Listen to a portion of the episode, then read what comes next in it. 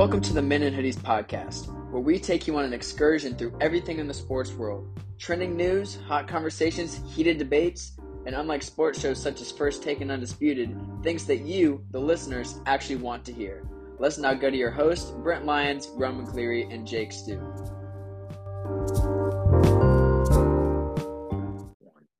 Ladies and gentlemen, welcome back to another episode of Men in Hoodies. It's good to be back with you today. I'm Jake Stoop alongside Roman Cleary and Brent Lyons, and welcome back to the episode last week.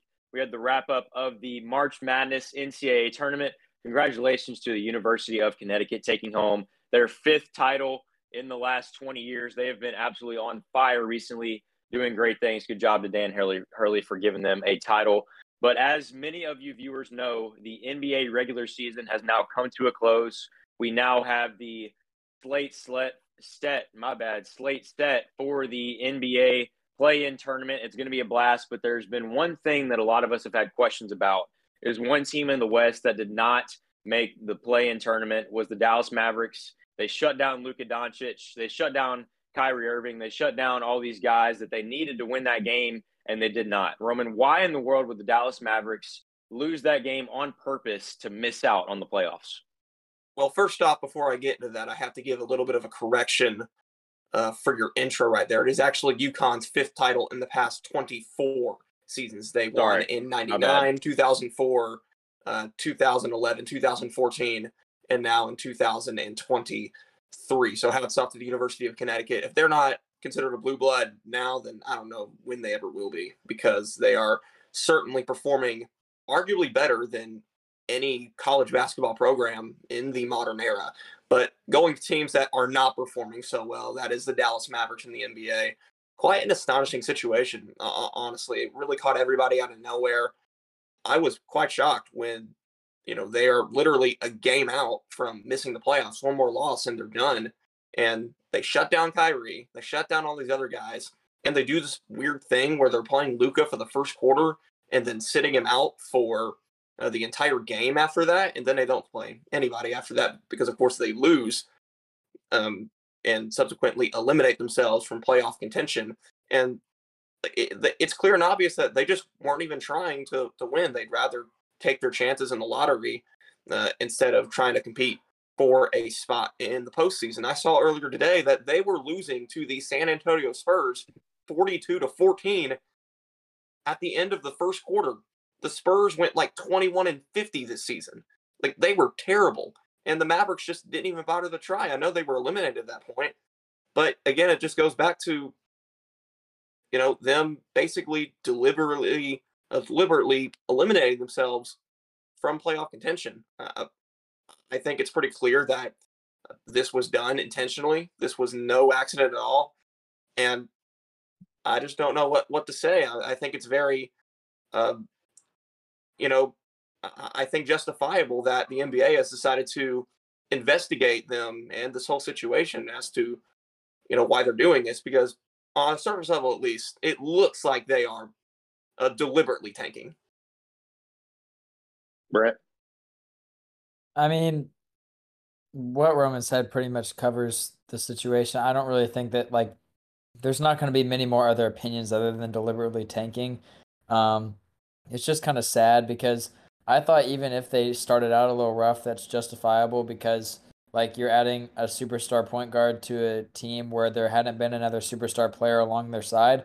So I like I think the record was 9 and 17, which obviously isn't a great record, but there's going to be a lot of growing pains, especially when you're adding a, a superstar to a to Luka Doncic's team who hasn't had anybody near his caliber playing with him. So I think that like yeah, there's some growing pain there, and that's okay. But to kind of deliberately shut down your season is pretty questionable. Um, I don't understand what was going through their minds when they did that. But again, Roman pretty much covered it.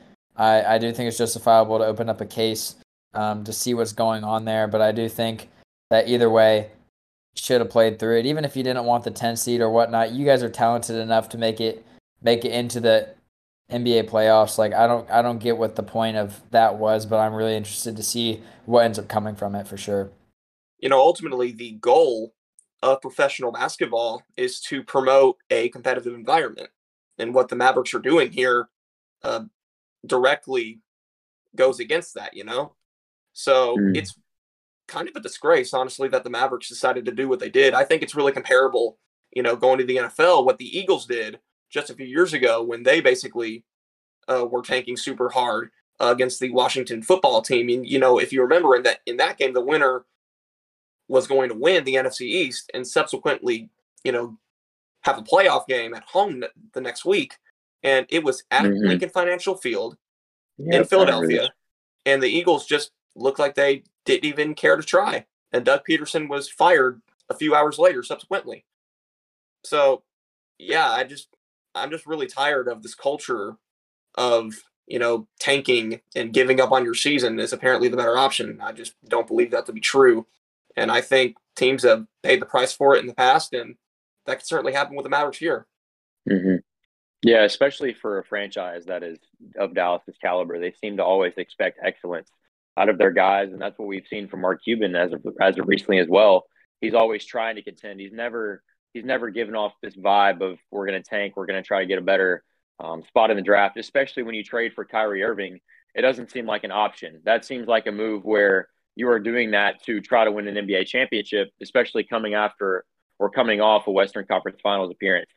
So this is very confusing, all in all. Um, to play devil's advocate here for a second, if you look at the draft and where they would have to be placed to get their pick, they have to be top ten in the draft lottery in order to keep their pick. Otherwise, it goes to the New York Knicks from the Kristaps Porzingis trade. And the question I had when I saw this going down amid the Christian Wood rumors that they're not going to sign him back due to the hefty contract he's going to want, do they need an extra piece to win a championship? And that's what I started to think because obviously Kyrie Irving and Luka Doncic, they're both stellar guys, but can them by themselves, frankly, without Christian Wood win a title? So when I'm thinking about it, it seems like Kyrie's going to stay long term. That's what I think at least. Luka's happy while he's there. Do they need another big? And I think this year, if you luck out in the draft lottery, your pick stays top 10, which it should, then you have a really, really good list of talented big man, not to mention Victor Wembanyama. Obviously, super far chance that you even get that high at the one spot, but that's an option. You also got Jarace Walker out of Houston. He's a good big man. And then you got Taylor Hendricks from UCF. These are all guys that you could potentially get that would make up for anybody that you could bring in an older piece from the free agency. Um, so that's the only reason I could even see them doing this for a reason. But still, you've got Luka and Kyrie, both guys who have proven that they can go off in the playoffs. I don't understand why this decision was made. Um, really, it all goes back to the failed trade that we look at back on now with Dorian Finney Smith, Spencer Dinwiddie, um, even Jalen Brunson losing him in free agency. It just seems like it's all gone downhill since that appearance in the Western Conference Finals. So I'm as confused as y'all are. A lot of confusing decisions here. I thought they should have tried to make a run. I agree. Yeah, I mean, I don't think there's any other opinion to have on this. If you are in agreement of the Mavericks' decision here to, you know, let's just call it how it is, tank and give up on your season, then you're not a fan of basketball. You're a fan of whatever that is because Mhm. that that's not basketball. That's not the NBA, and the less we see of that, the better. For sure, for sure. The only reason I can even understand it is if they luck out and get Victor Wembanyama at the one. Not going to happen, but that's the only reason I would even justify this because Victor Wembanyama is maybe the best prospect we've ever seen coming out of um, high school, whatever you want to say, overseas. So that would be the only reason. But moving on, as I said, the NBA play-in tournament slate is set. What if you don't know what this is? Rather than doing just a straight seven and eight seed, what the NBA has added is they have the seven and the eight seed after the regular season play, the nine and the ten. The winner of the seven eight game moves on to the seven seed. The loser of that game and the winner of the nine and ten play for the eight seed, and that wraps up the playoffs. Kind of give it a more March Madness type of feel. Get more teams and more fans, more money really um, into the NBA. So that's what we're setting up here. First game, we're going to predict a little bit for y'all. We got the Los Angeles Lakers and the Minnesota Timberwolves. Roman, who do you like coming out of this matchup? Remember, it's just one game. Yeah, I'm sure you all saw earlier the chaos that happened uh, for the Minnesota Timberwolves earlier today with Rudy Gobert throwing a punch at former Memphis Grizzly and San Antonio Spur Kyle Anderson on the, the sideline on the bench, and he was sent home for the rest of the day. So, from a mental edge, the Lakers certainly have the advantage in this matchup. The Timberwolves are going to be coming off of the heels of that, while the Lakers have been playing their best basketball of the year over the last few weeks. And this game is going to be at crypto.com arena. Hate that it's called that now. Same. And- and- Same. anyway, this is going to be at crypto.com arena in LA. Lakers, LeBron's back. AD is uh, fully healthy. It seems like they, they got D'Angelo Russell, who is good on paper, but he's disappointed in these moments in the past. And that's a little bit concerning, at least for me. But I do like the Lakers here to come out with a victory in this matchup. It just seems like everything's going their way for them uh, at, at the moment. The Timberwolves, it wouldn't shock me if they won this game because I think they do have a really good roster, a really good team, especially on paper. But I think the Lakers have the slight edge in this one. I'm gonna go ahead flip the coin on this one, give it to the Timberwolves. I I just like to see a rematch of Minnesota and uh, Memphis real quick. I know that there I know that all the guys that made that special aren't necessarily all there anymore. Pretty much just Patrick Beverly. But still, I think Anthony Edwards and Ja Morant going at it again would be pretty fun. Um, I like Ant a lot. Um, I loved Ja. Uh, I like him a lot now. Um, kind of have mixed feelings on him at the moment, but uh, time will tell whether that comes back or not. But um, either way, I think that those two guys are great. Their games kind of mimic each other a lot in certain areas, and so I'd love to see them kind of square off again, especially with if Rudy Gobert and them and the rest of the Timberwolves can figure this out. You've got two great defenders and Jaren Jackson and Rudy Gobert that'd be squaring off. I feel like they just kind of all match, besides the fact that Steven Adams would not be a part of this, which is where I think that they would really match with Steven Adams and KAT Yep. And it would be a very even series as far as paper goes. Um, but I do I do think that the Timberwolves pull this one out. Um, I know they're probably a big underdog here, but I'm gonna go ahead and give it to him just because I really want to see another Memphis and Timberwolves series. Yeah, the winner of this game plays the Memphis Grizzlies in- in the 1st Mhm. round, in case y'all don't know. Yeah, and if this were to happen, it's not anything really different because if you remember last year, Steven Adams didn't really play in that series because they claimed that it wasn't a great matchup. But now you have Rudy Gobert, which would completely change up the landscape um, and make it a lot tougher on the Grizzlies, especially with a lack of depth when it comes to the big man position. That would be really tough. Brent, well, with what want Rudy Gobert, with what he did earlier today, that can complicate that. We have to keep that in mind too. Are you talking about potential suspension or what are you saying? I mean, the team may suspend him. I mean, he Valid. tried to fight Yeah, a teammate yeah. during a game. That's yeah. that's pretty inexcusable in my a- opinion. I'm just I'm honestly scared of Rudy Gobert's defense in the playoffs because every time we've played the Jazz, I don't know if it's been once or twice in the playoffs, but they he just eats us up on the defensive end and the rebounds. And without Steven Adams, the guy we got to fix the issues that Rudy Gobert pointed out that we had in that series, that's what I'm worried about. Um, so I want, I, but I do want to see you be right, Brent, because I would rather play the Timberwolves than the Lakers. I got to go LA in this one though. Their roster and the way they've been playing is so stacked. They've been so hot. Let me just go down this roster. If you're not familiar with the people that they got over the trade deadline, you obviously got Bron, Davis, Russell from the Timberwolves. Austin Reed's been playing out of his mind. He's averaging double digits, 13 points per game. Dennis Schroeder, we've seen what he can do in the playoffs, one of the best backup point guards in the league. Lonnie Walker, Malik Beasley, also from the Timberwolves, Rui Hachimura, and then Jarred Vanderbilt, also from the T Wolves. Like, this is a very deep team, especially when it comes to rebounding and defense. And that's why I'm worried because, yes, Xavier Tillman is a good player. Yes, Santi Aldama is a good player. But can those guys hold up in the paint 24 7? No Clarke, no Adams. I'm going to have a Hey. tough time picking us to beat the Lakers. We got we got we got big dog Kenny Lofton, we got, Grizzlies have we got him. Big Dog, Yeah. 42 He- points hey, today. Kenny Lofton. G League Rookie of the Year, dropped 42 today on the Thunder.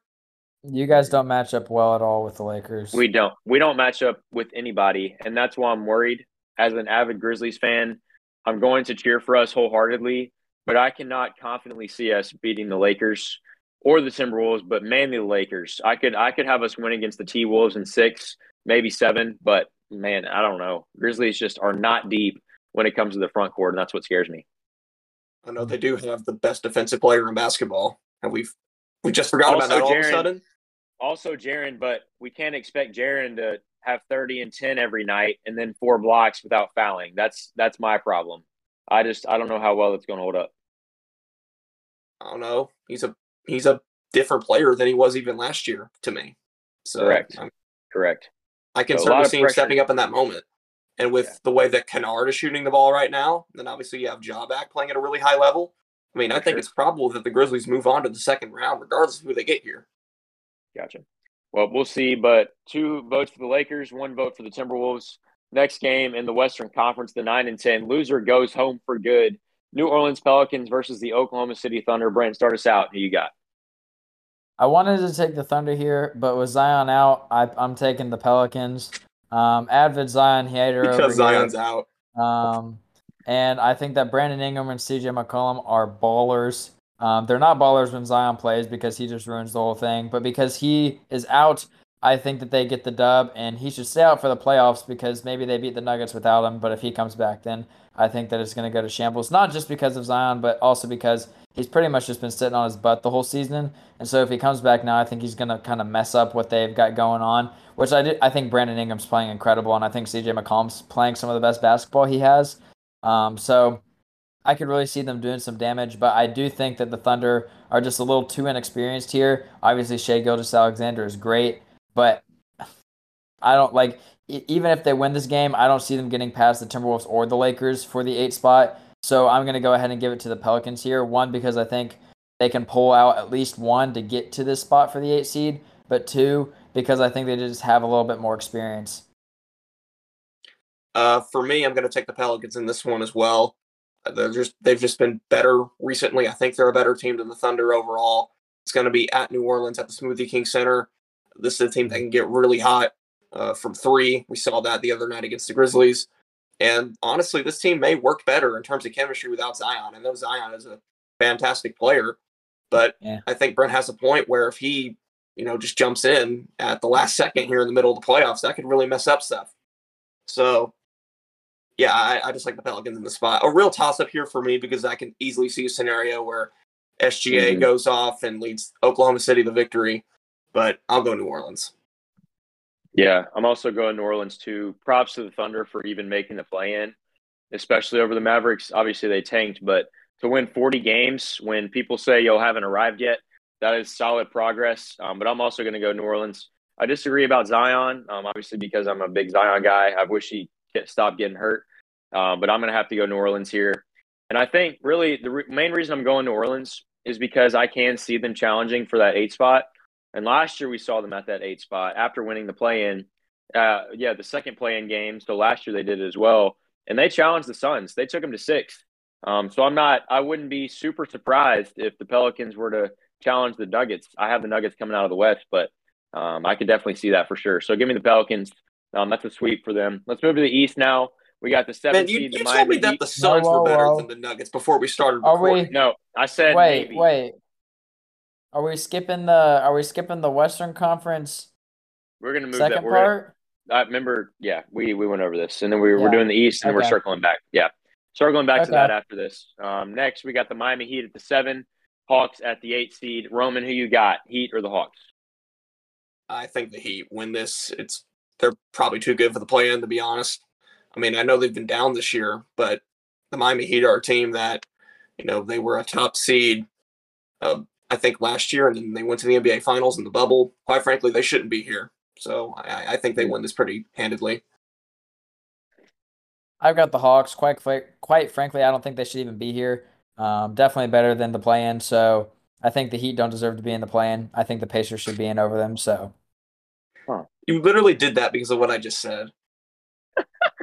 How come? I What mimicked you what like you said. Atlanta? I mim I mimicked what you said because of what you just said, but I was picking the Hawks anyway. I like Atlanta a little bit better because I think Trae Young and DeJounte Murray mix a little bit better in the playoffs as far as defense means a little bit more. DeJounte Murray is good at defense, and obviously you need that scoring on the other end, and I think Trae Young does that. Um, I do not think they make it out in the first round, whoever they play, but I do think that they get a win over Miami um, in the first part of the plan. I'll have to go Miami. Um, and we were talking about defense a little bit. They got one of the best defensive guys in the league, and Jimmy Butler. Also in Bam fine. Adebayo, two guys that are top three in their respective positions um, at defense. And then you also got the young guys like Max Strus in there, um, and also the old veteran Kyle Lowry. As you said, Roman, I agree with you. I don't think they should be a playing team, but as we've seen, there's so much talent top to bottom in these NBA rosters because we're seeing the transition from the era that we've known mix in with the era that's up and coming. and that's why we're seeing so much talent at this point in time. But give me the Heat. The Hawks are going to have a tough challenge when they uh, face the Raptors or the Bulls. Uh, moving on to the next one, Rowan, actually to the Raptors and the Bulls. Who you got? Nick Nurse and a little bit of turmoil right now. Bulls in their own kind of stuff. So who you got in this one? Chicago. I'm going Chicago. I think they get the upset here in Toronto. I really like the way DeMar DeRozan has played really throughout this entire season. Of course, you have LaVine there. And yeah, I, I just think the Bulls are in a bit of a better position right now. Uh, the Raptors, they're just talk they're in talks of literally firing their coach. So I think the Bulls come in here. Again, this is just one game, so I think the Bulls just come in here with a bit more of like a better headspace. And yeah, mm. it, it's a real toss up, but I'll just go Chicago. I just like yeah, yeah. To me, I really don't understand why Chicago hasn't worked out more. Um, I think that they have lots of amazing players, and I'm really confused on why nothing's clicked yet. Um, I don't remember if I did, but I really think I had Chicago as a top four seed in the East this year. So the fact that they're still kind of dwelling around this bottom area is pretty upsetting to me. Just because Demar and LaVine on like I feel like on paper should work very well together, but it just hasn't meshed, and it's kind of disappointing. But I still have faith in Chicago. I think they get an easy one um, over the Raptors. Mm. Yeah, last year I think you had them beating the Bucks in the first round, which by all means was a decent pick, and they just did not did not seem to live up to the hype. So it was it was very disappointing for me. I'm with you guys. They haven't lived up to the hype, and I think this game right here is going to make them raise a lot of questions. Give me Toronto and the Raptors to not upset the Bulls. They're actually favored by four and a half points. I think uh, Pascal Siakam and Fred Van VanVleet show off tonight or, or show off in this game on the 12th. And I think that, man, I think we're to have a lot of questions when it comes to Nick Nurse and the head coaching position. But I think the questions need to be raised on the Chicago Bulls because they just gave Zach LaVine a hefty contract. You brought in DeRozan. It was kind of confusing, but either way you did, you spent a lot of money on him. I think they're to have to really decide what they want to do and win because this is a big test for them um, against the Raptors, especially if they lose. Um, so moving on, let's go back to the West. Um, to recap for you guys, Roman had LA Lakers moving on into the playoffs. He had the Timberwolves and the Pelicans facing off in this play-in matchup for the eight seed. Who do you have getting the last spot in the West? I'm going to take the Pelicans. It's a real toss-up for me once again, but I just think the Pelicans are a bit more of the. They just have they just have a bit more momentum right now than Minnesota. Uh, again, I think the whole incident with Kyle Anderson and Rudy Gobert that really concerns me. And, you know, in these one game situations, you know, stuff like that really matters. If this were like a seven game series, that'd probably have Minnesota edging it out because of the home court advantage and whatever else. I think they're more talented too. But I think the Pelicans are playing at a really high level right now. Uh, I mean, at least as much as they can. I mean, CJ McCollum's playing great. Ingram's been been good. Herb Jones has been streaky at times mm-hmm. as well. Yep. I just like the what I just like where the Pelicans are. I mean, I don't think they're going to beat the Nuggets, but I think they I think they can get out of the plan for sure. Brent Lakers Pelicans. Mm. Don't pick wrong here. Don't do it. Don't do it. he's gonna he's supposed, gonna bounce the Lakers out. Please. It's not it's not supposed it's not supposed to be hard, is it? But he's I'm gonna, gonna do, do it. it. I'm gonna do it anyway. Give oh, me no. give me Give me the Pelicans Laker over the Lakers. Send them to the, send them to Denver for a round in the in the high altitude Rocky Mountains. Let's let's have some fun. Uh, give me the Zionless Pelicans to to double it up and beat the Lakers and the Thunder to get to the eight seed. You think Los Angeles is heading to Cancun a little bit early? Really? LeBron loves Cancun. Jake, why do you why do you think Jake, he run a why do you think he run a ring right there? Jake, if that happens, I don't want to hear another peep from you about LeBron being the GOAT. I don't want to hear one peep about I never said he was the GOAT. I don't want to hear another peep. I don't want to hear another peep, Jake. Okay, how about no more this? peeps. I will never ever bring it up if the Lakers don't make the playoffs. Do we have a deal? All right. yes. Do we have a deal? All right. Roman's on my no side way. now. Roman's on my side now. There's no way the Lakers miss the playoffs. There's no way. They're the hottest oh, no, team I agree in basketball. With you. There's the hottest team in basketball. It is not happening. It is not happening. Not another peep. Not another peep. Oh boy, who did I have? I had the Timberwolves and the Pelicans. This one's tough. Um, we've seen the matchup of Valanciunas and Gobert before. So, and Gobert won that matchup, and then add KAT to this. It's going to be very difficult. I would rather see the Pelicans in the playoffs over the Timberwolves. And I think that's what I'm going to do. I think the Timberwolves made a massive mistake when they traded D'Lo. And while he did not live up to the hype while he was in Minnesota, he was a decent floor general. He just took some bad shots, and that was his problem. Giving those shots to Anthony Edwards, a healthy Karl-Anthony Towns, this team should be way better than they are because Karl-Anthony Towns was out pretty much half the season. Anthony Edwards is also hurt at the moment. He might be back, but he's been out the last couple games as well. And the Rudy Bears had his issues, but that doesn't take away from the defensive prowess he's out on the floor. Um, so I'm going to go. I will go the Pelicans though to overtake the Timberwolves. This one's going to be one of the best matchups of the season, especially primetime TV. D'Lo's going to see what Cancun with LeBron is like. we'll see about that. Hey, they'll do that after their loss to the Grizzlies. How about that? How they about can that? do that after the, they can do that after back-to-back losses to the Thunder and the Pelicans. Oh, we'll see. We'll see. Let's go Brand, to the East Brandon now. Ingram drops the 40 bomb. East Roman Hawks or Raptors? This one's a tough one. No, it, it it'd be Hawks Bulls, right? Did you pick the uh I picked the Bulls over the Raptors. Oh, my bad, my bad. I forgot that it was a elimination game. Okay, sorry. Bulls Hawks. Yeah, and that's important because I'm taking the Bulls to win this game over Atlanta. yeah, I like the Hawks. I like Trae Young, but I think the Bulls are too talented to be the 10 seed in the East. I mean, I, I, again, the East is very talented overall, and they may be even better than the West this season. But at the end of the day, I, I just think the Bulls are a better team. I, I think the Hawks could easily come out and win this game. Again, this is a one game situation. I know I bring it up over and over again, but that is a real factor of this playing tournament. It's a one game situation, kind of like the NCAA tournament. And I think in a one game situation, talent wins out here. So I'm going to take the Bulls. Yeah, this is important to me here because I think the Bulls beat the Heat. So I think that they're way too talented to be the 10 seed wow. in the East. Wow. Knock them out. Send them we to both Cancun. Have the Bulls in. Crazy. That's we do. crazy. Let's go. No, I, I, got the Bulls missing it, man. Um, give me it's the Hawks and the Raptors for me. Um, I find it very hard not to see Trae Young and DeJounte Murray in the playoffs.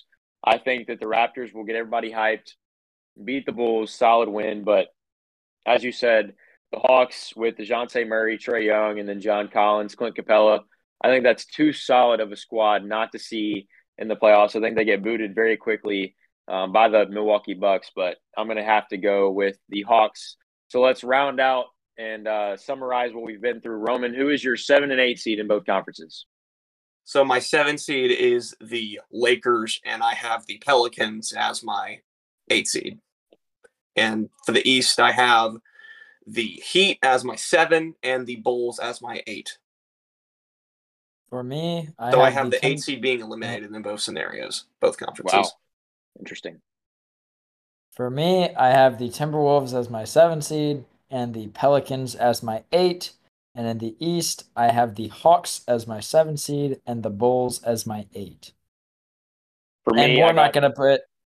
Sorry, sorry. I just wanted to be like Roman, it's and we're not gonna put. Yeah, we're not gonna put any limitations on eight seeds here yet. Are you talking about an upset of the one? Not over, not over anything in the East. I'm talking about the West. Dude, Depends on if hate, Zion's out or not. Don't hate on the future three-time MVP. Don't do it. Steph? winning MVP. I would never. No, I'm talking about Jokic. He's going to be three-time oh. MVP. Yeah, just give it to him. Um, for me, I got to go the Lakers for the seven, and then the Pelicans for the eight. Solid Western Conference slate overall. The Heat mm. get the seven in the East, and then the Hawks get the eight. Nothing changes for me on that. The only upset I have is the Pelicans moving into the playoffs in the West. Great job, NBA play-in tournament is a success. Make a lot of money. Hopefully, we'll have another Patrick Beverly moment. And the Lakers getting on top twice. of the scores table for winning the seven seed. we'll see what happens, but he will not do it um, against the Lakers. I'll say that it's not going to happen. Not going to happen. Mm-hmm. But the uh, the play-in tournament should be done by Friday night. So by the next time we talk to you about the NBA, we will have our first round playoff predictions. It seems like last time we did this was the beginning of the playoffs, man. This is last year.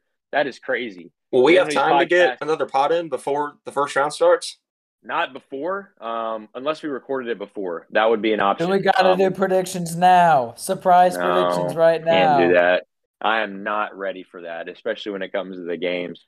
Where do you Um, think? we who can do you make- think did it on the spot? Do you think I did mine? Do you think I planned mine out really all nice and neat beforehand? I think you did. I think you got a spreadsheet right in front of you, just marking it all down.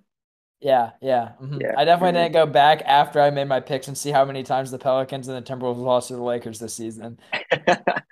what we'll have to do is we'll have to go on NBA.com once the bracket is set, put in all our predictions, then come in for the podcast and just say them. Even if somebody has lost a game that we didn't expect them to, we just got to say them on the spot. Um, NBA playoffs Gotta be honest. starting by the end of the week, which is insane. Um, so it'll be fun. Moving on, we've got college basketball, and if you're avid college basketball fans, while the season may be over, this is really where it starts for the teams that did not make the Final Four. We've got transfer portal action here to bring it to you. Roman, you've been heavily involved in this. Who has been your favorite player in the portal or favorite commit thus far that is really going to make an impact on their new squad? Man, this transfer portal has so much talent. Quite frankly, it has Absolutely. so much talent. Absolutely. Like all these dudes across the board. I mean, let looking at just the top ten according to On Three, you have Hunter Dickinson, Max Abmas, Harrison Ingram, former five-star recruit, Caleb Love, who committed to Michigan, J.J. Starling, who's going to Syracuse, uh, Aaron Estrada, Keller Ware, a former fi- another former fi- five-star guy, Keller Ware, Jameer Nelson Jr., who was a really hyped-up prospect. Um, you have all these guys. I mean, Khalif Battle from Temple's another really interesting player. Jalen Cook from Tulane. I mean, this is all really, really exciting talent. Much of it still uncommitted in the transfer portal. But in terms of my favorite commit, I'm actually going to point uh, to Houston for not just getting Damian Dunn, but also getting LJ Cryer from Baylor. I really like what they've done here with those two moves. Houston, I mean, they really needed to load up big time for this Big 12. And they've seemed to have done that here. I mean, losing Marcus Sasser and Tramon Mark to the transfer portal. Marcus Sasser going to the NBA, obviously, but Tramon Mark transfer portal. He's off to Arkansas, and you up you arguably you know upgraded over Tramon Mark with two different players, and this is coming from somebody who's a big Tramon Mark fan. But LJ Cryer was a key piece in Baylor's championship season a few years ago, and then you have you know Damian Dunn, who was a really solid scorer at Temple, averaged 15 a game, was Khalif Battle's running mate there. I mean, hats off to Kelvin Sampson. Big time job for him to Right. go and get those guys. Brent. I don't know, man. Transfer portal stuff, you know, is always a pretty sad subject for me, so I don't really pay attention to it much. Oh man. Um, Max it's so much fun. No, it's not because when you lose 11 players every year in the transfer portal, it's not fun, Roman. Hey, hey, We- Memphis lost Tyler Harris, Landers Nolley, Boo hoo. Yeah. a bunch of other players last year. Hey, before that, we lost Boogie and all those guys in the same year too. We lost Crazy. Memphis lost Yeah. Boogie Ellis and Damion Baugh in the same season. But they leave because, Because you Penny have would too rather many have five stars on the team. You leave. Be- they leave because you have too many mm-hmm. five stars on the team. Our guys leave Hey. because we're not good enough. Hey, and look what happens when they leave Memphis, man. Landers Nolley, he's going to the draft, but I don't know what's going to happen there. Boogie Ellis, absolute fail at USC as well. So I think we can all agree it's been a bad decision to leave the the Tigers. Boogie Ellis has been a good player at USC. He would have had more success here, though. I think we can all agree. He's still been their leading scorer, I think. Correct, but two first round knockouts the last two years, no Pac-12 championship. I don't know, man. He's Well, Boogie would have been sitting behind Alex Lomax.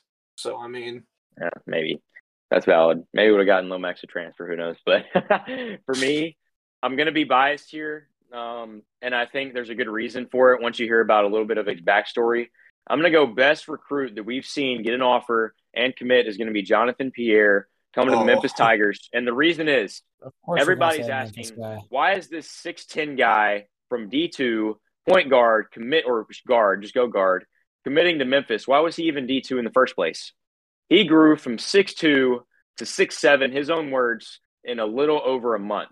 That's five inches after committing to play somewhere. Only had one offer, committed there, and grew five inches. Right, 36 0, national champions in the D2 pro in D2.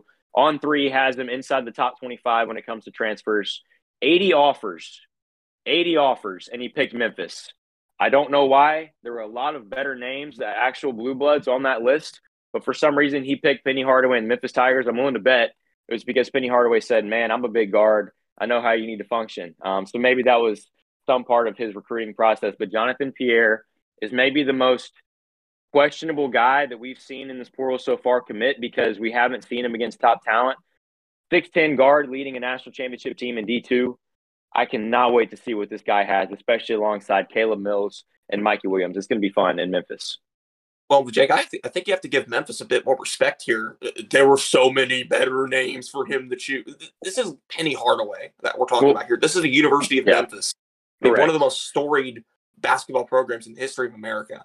And I think few people, like far too many people, forget that a lot of the time. I mean, it's not an insult that Jonathan Pierre, a no, prospect that got the kind of traction that he got, committed to the University of Memphis. I mean, would you not commit after going to see that Laurie Walton basketball facility. That thing is incredible. No, I agree. I agree. That's incredible. Never, I will never be one to bash Memphis. And you're being saying, recruited by yeah. a guy who would have been an NBA Hall of Famer. Correct. Had it not yeah. been for knee injuries and stuff. Yeah. And I'm just saying just, 80, 80 offers and he committed that quickly. That's just where my mind is blown that Penny Hardaway and Memphis should have had a huge recruiting pitch that made him commit that quickly. And like you said, Memphis is a storied program. Our facilities are out of this world. And as you've seen, Memphis pours into their athletes and their players. But try not to be biased as much as I can here. But from an outside perspective, you cannot look past what Memphis did to pull in Pierre, especially that quickly.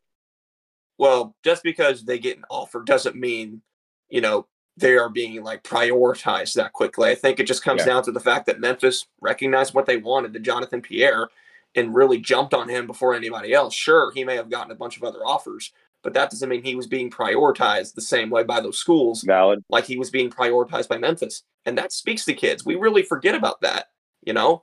Like who who prioritizes you first? Who recognizes what you got first before anybody? I mean, I think a, a lot of players take that into account when making these decisions, whether it's in the transfer portal or high school recruiting or whatever else. I mean, who had your back first? Who was on you first? You know, that that's a big thing. For sure.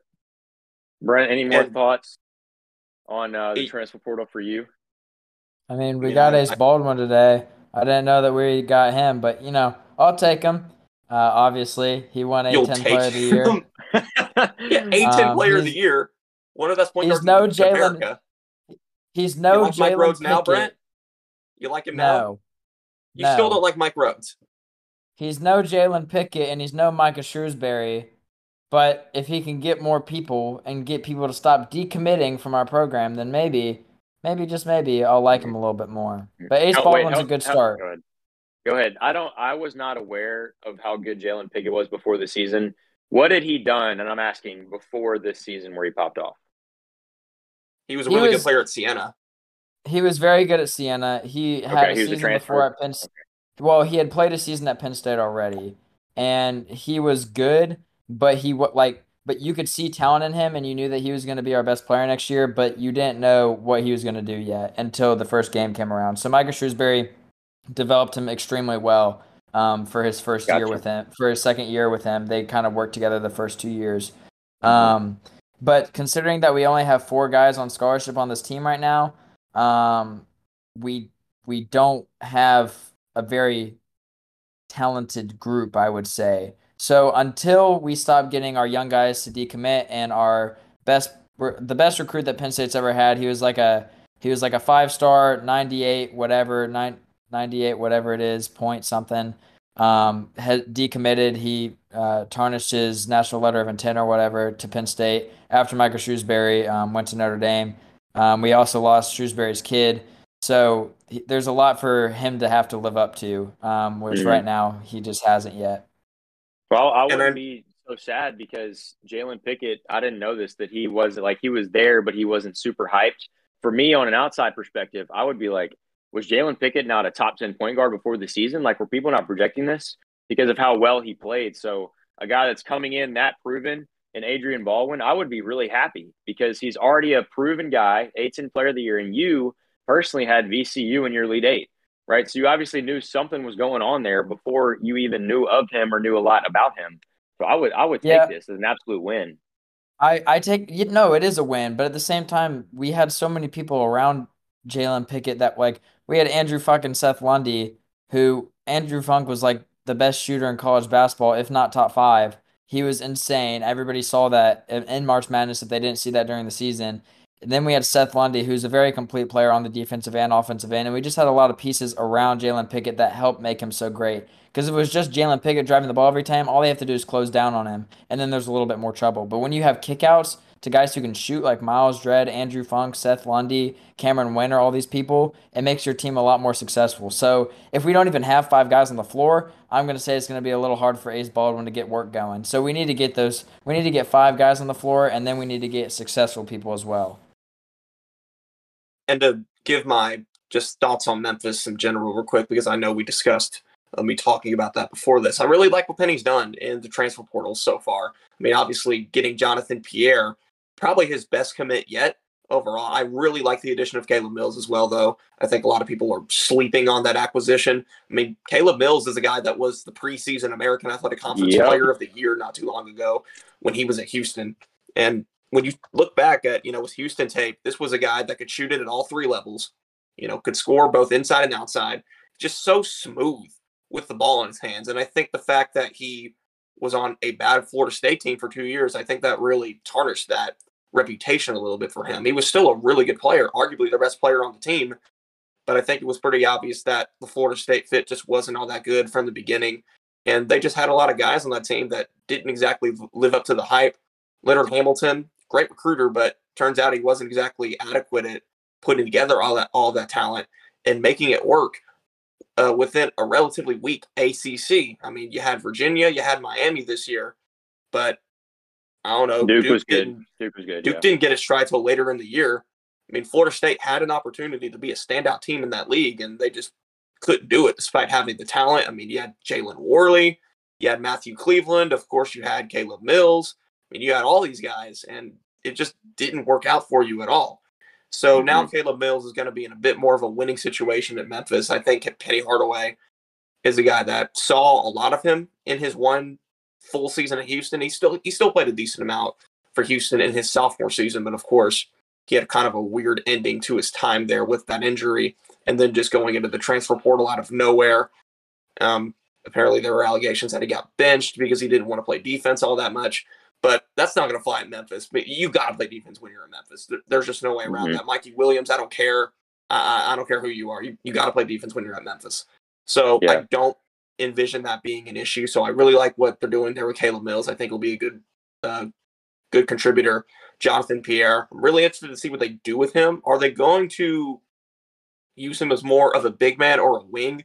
Because they need help in both spots. And Jonathan Pierre, I think, is going to be a guy that's going to be heavily relied upon to really fill in both of those roles in a way. I mean, they need somebody that can score from the wing, and they need somebody that can go down and rebound the ball, score from inside. Luckily, Jonathan Pierre is a guy that's capable of doing all those things. But it's going to be we interesting think. to yeah yeah it's going to be interesting to see what's going to happen when a D when a, a guy who's just playing a D two is going to be has to do all that you know. And obviously, you can't sleep on uh, the Nick Jourdain acquisition either. I know that it's not exactly the flash and glamorous move that Memphis fans are used to, but Nick, Nick Jourdain is going to be a guy that's going to come in here and produce, plain and simple. I know when you look at his stats on ESPN or where wherever you get your stats that they're not all that outstanding, but he had two good games against Memphis, especially the first one. He had 16 and 10 this is a guy that can score inside. He can rebound the ball. He's very athletic. He instantly became the best big man on the team when he committed. Sorry, not sorry, Malcolm Dandridge. So I like what Nick Jourdain can do here. I think he could be a really solid role player off of the bench.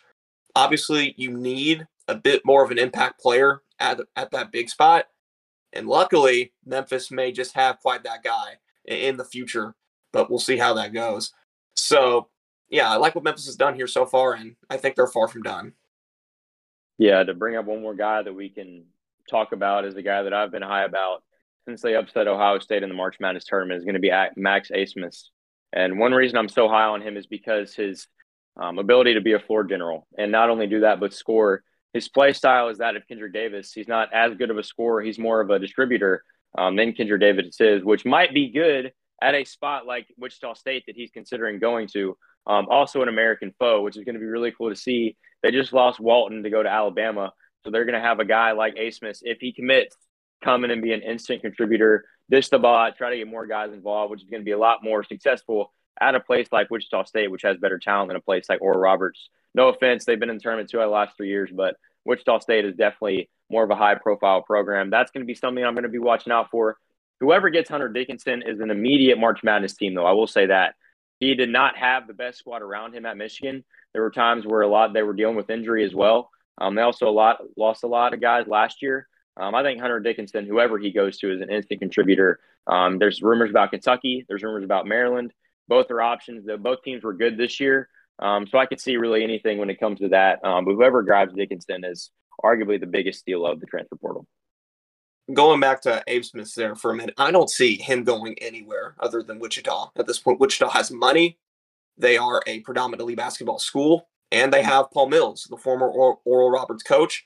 Oral Roberts is also in Wichita, Kansas. I mean, I just don't know where he would go if if it wasn't hey, Wichita State. I just have no idea. Michigan, so Caleb Love went from North Carolina to Michigan, so who knows? But yeah, Ace, Ace Smith would fit well Wichita State for sure.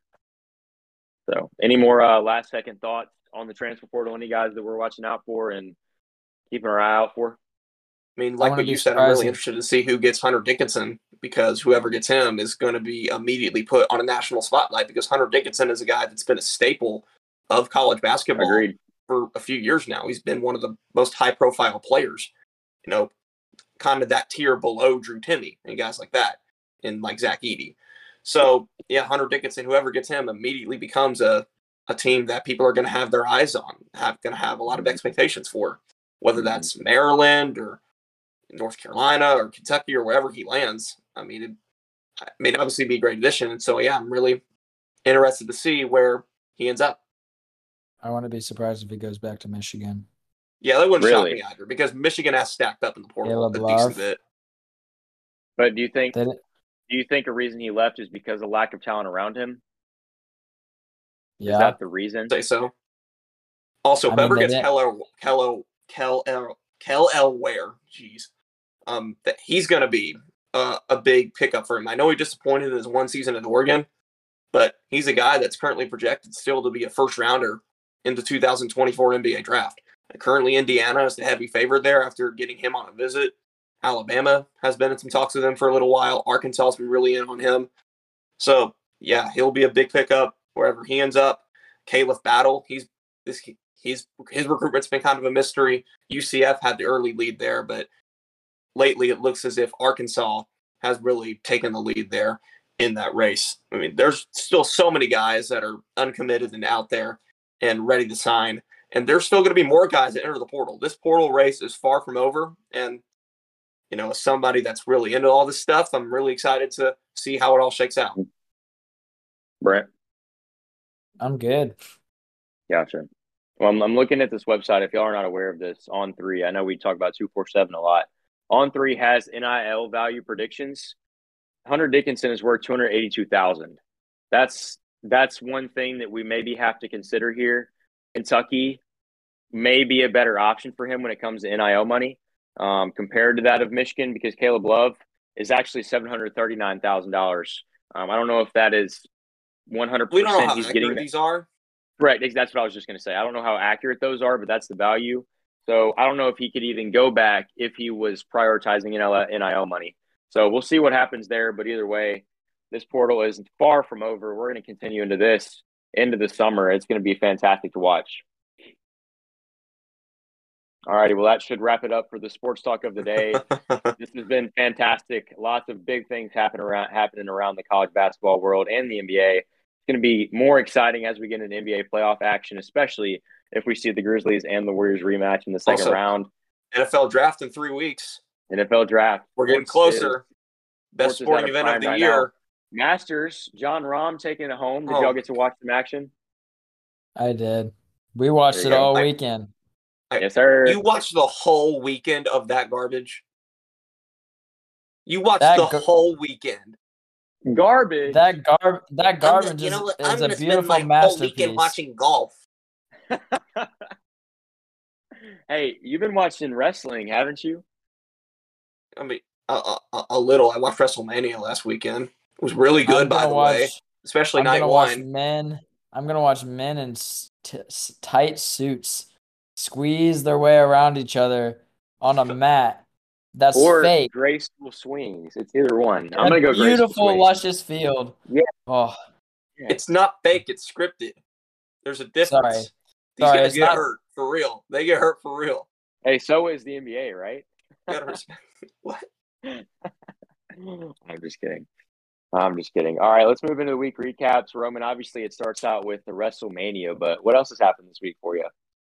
That was more of last week, but Oh, uh, again, I'm just I'm just going through the the motions right here. Obviously, we had Easter weekend this weekend, and you know I, I had a brunch yesterday with the fam. That was really nice. Uh, but other than stuff like that, uh, we had the Central to the Arts Festival last weekend, where uh, we did some uh, demonstrations with the Roar, the radio station at the U of M.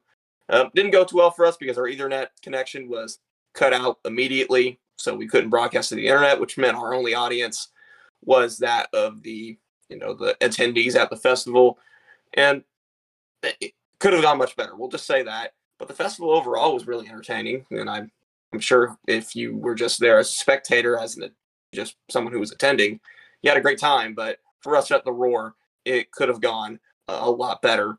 But yeah, other than that, um, yeah, I I think that's it. We have school only a few weeks left in this semester, so I'll be on summer break sooner rather than later. Uh, you seniors are getting out pretty soon, so I'm- think we'll be getting out at around the same time. Maybe myself getting out like a week or two before y'all. But still, out May 5th. congratulations. I'm sure it felt great for me to get out on like May 5th or whenever it was last year, so I'm sure it's, that's gonna be pretty It's the awesome same for day. y'all as well. Yeah. Quick follow up question: How has the experience been for the radio show? Um, it's, it's, it's been really nice. Uh, it's given me an opportunity to really just have more of a creative outlet, give get some more reps in because I had never done radio uh, before this. So yeah, it's just something extra to add to the resume. It's really nice. When it comes to radio and um, broadcasting, what now that you've had experience in both, what tends to be your favorite? Well, broadcasting is kind of radio and broadcasting are they're they are the same, you know, because you have radio broadcasts, you have television broadcasts, you have all sorts of broadcasts from Mhm. the phone, social media. I mean, broadcast is a really broad term that you that can really be used in any sort of media outlet. So there's not exactly a, a preference for me there since it's all kind of the same. Gotcha. I respect that. Brent. Yeah, um, my week was pretty good. Um, I would talk about a lot of the details, but I wanted to I wanted to hit on one thing instead, and I know my dad's going to be listening to this, so I thought I would hit on hit on this a little more instead of what I could spend my week recap on. He says I didn't care enough, so I'm going to reiterate my caring here and give it out to a larger audience just so he knows that I do appreciate this um, very much. So, um, I know for you, Jake, and no shots at Mr. Kevin, it might have been a little bit easier for you to um, take down your father in a game of one on one. A great rite of passage for any young man um, beating his father in a game of basketball. Um, you've been taller than Mr. Kevin since you were six. So I'm sure that wasn't as hard of a feat for you as it may be for me. Um, I do think out of our friend group, my dad is definitely the best father when it comes to basketball, and it's not even close. Sorry to any one of my friends who um, thinks any differently. He's uh, no, no, six six six five, two forty specimen. Could have played basketball in college, but decided to be a family man instead. I don't I don't know what you're talking about. My no, sorry, Mr. Pyron. That's crazy. That's that's that's crazy talk. Um, but took him took him to the rack today. Um, and it was it was great. Um, he said I didn't I wasn't hyped enough about it, so I s- so I thought I'd uh, brag a little bit on here. Um, but my week was good. Um, I yeah, I had a good week. Um, finishing out school, trying to do as least as le- little as I can and make it by, and it's going pretty well. So Brent, congratulations on the win. thank What's you. happening with your camera there? Uh, my phone's about to die, so I rolled across the room and plugged it in. So uh, yeah, Well, that's my setup. how was your week? How was your week? My week was good. Um, it was it was better as far as school goes. um, because the more work is starting to become um, not as school based. It's more media stuff, which is a big plus. Um, starting to wrap up. I'm in two college classes this year, so those should wrap up quicker rather than later, which is very helpful. Um, so those are I one project left for English, Roman, as you may know as well, Yeah. um, and then Math should close out pretty soon as well. So it's getting a little bit easier on those two sides of things. Um, but other than that, it was pretty good for uh, church this week. We started out, we had a worship night, which is really cool, just going over the cross and um, just going over like the different things that Jesus did leading up to um, being crucified, which is really cool. Going around the Mhm. room and taking part in different stations, that was really intentional and really, uh, I would say, life changing for a lot of people in there, including myself. Um, so that was awesome. And then we had volleyball after. That was a good time. Um, all, gotta love church sports. Um, it was a blast. We went three and one on the night. Our last one we lost by one point, so it was pretty close. Um, me and Brent were out of the game at that point, so that was kind of tough. Um, but it was still really fun. Um, a blast of an experience. I'm looking forward to that for the next five or six weeks. But man, really the highlight is closing out school. Um, that's that's going to be pretty much the goal here. Senioritis is kicking in hard.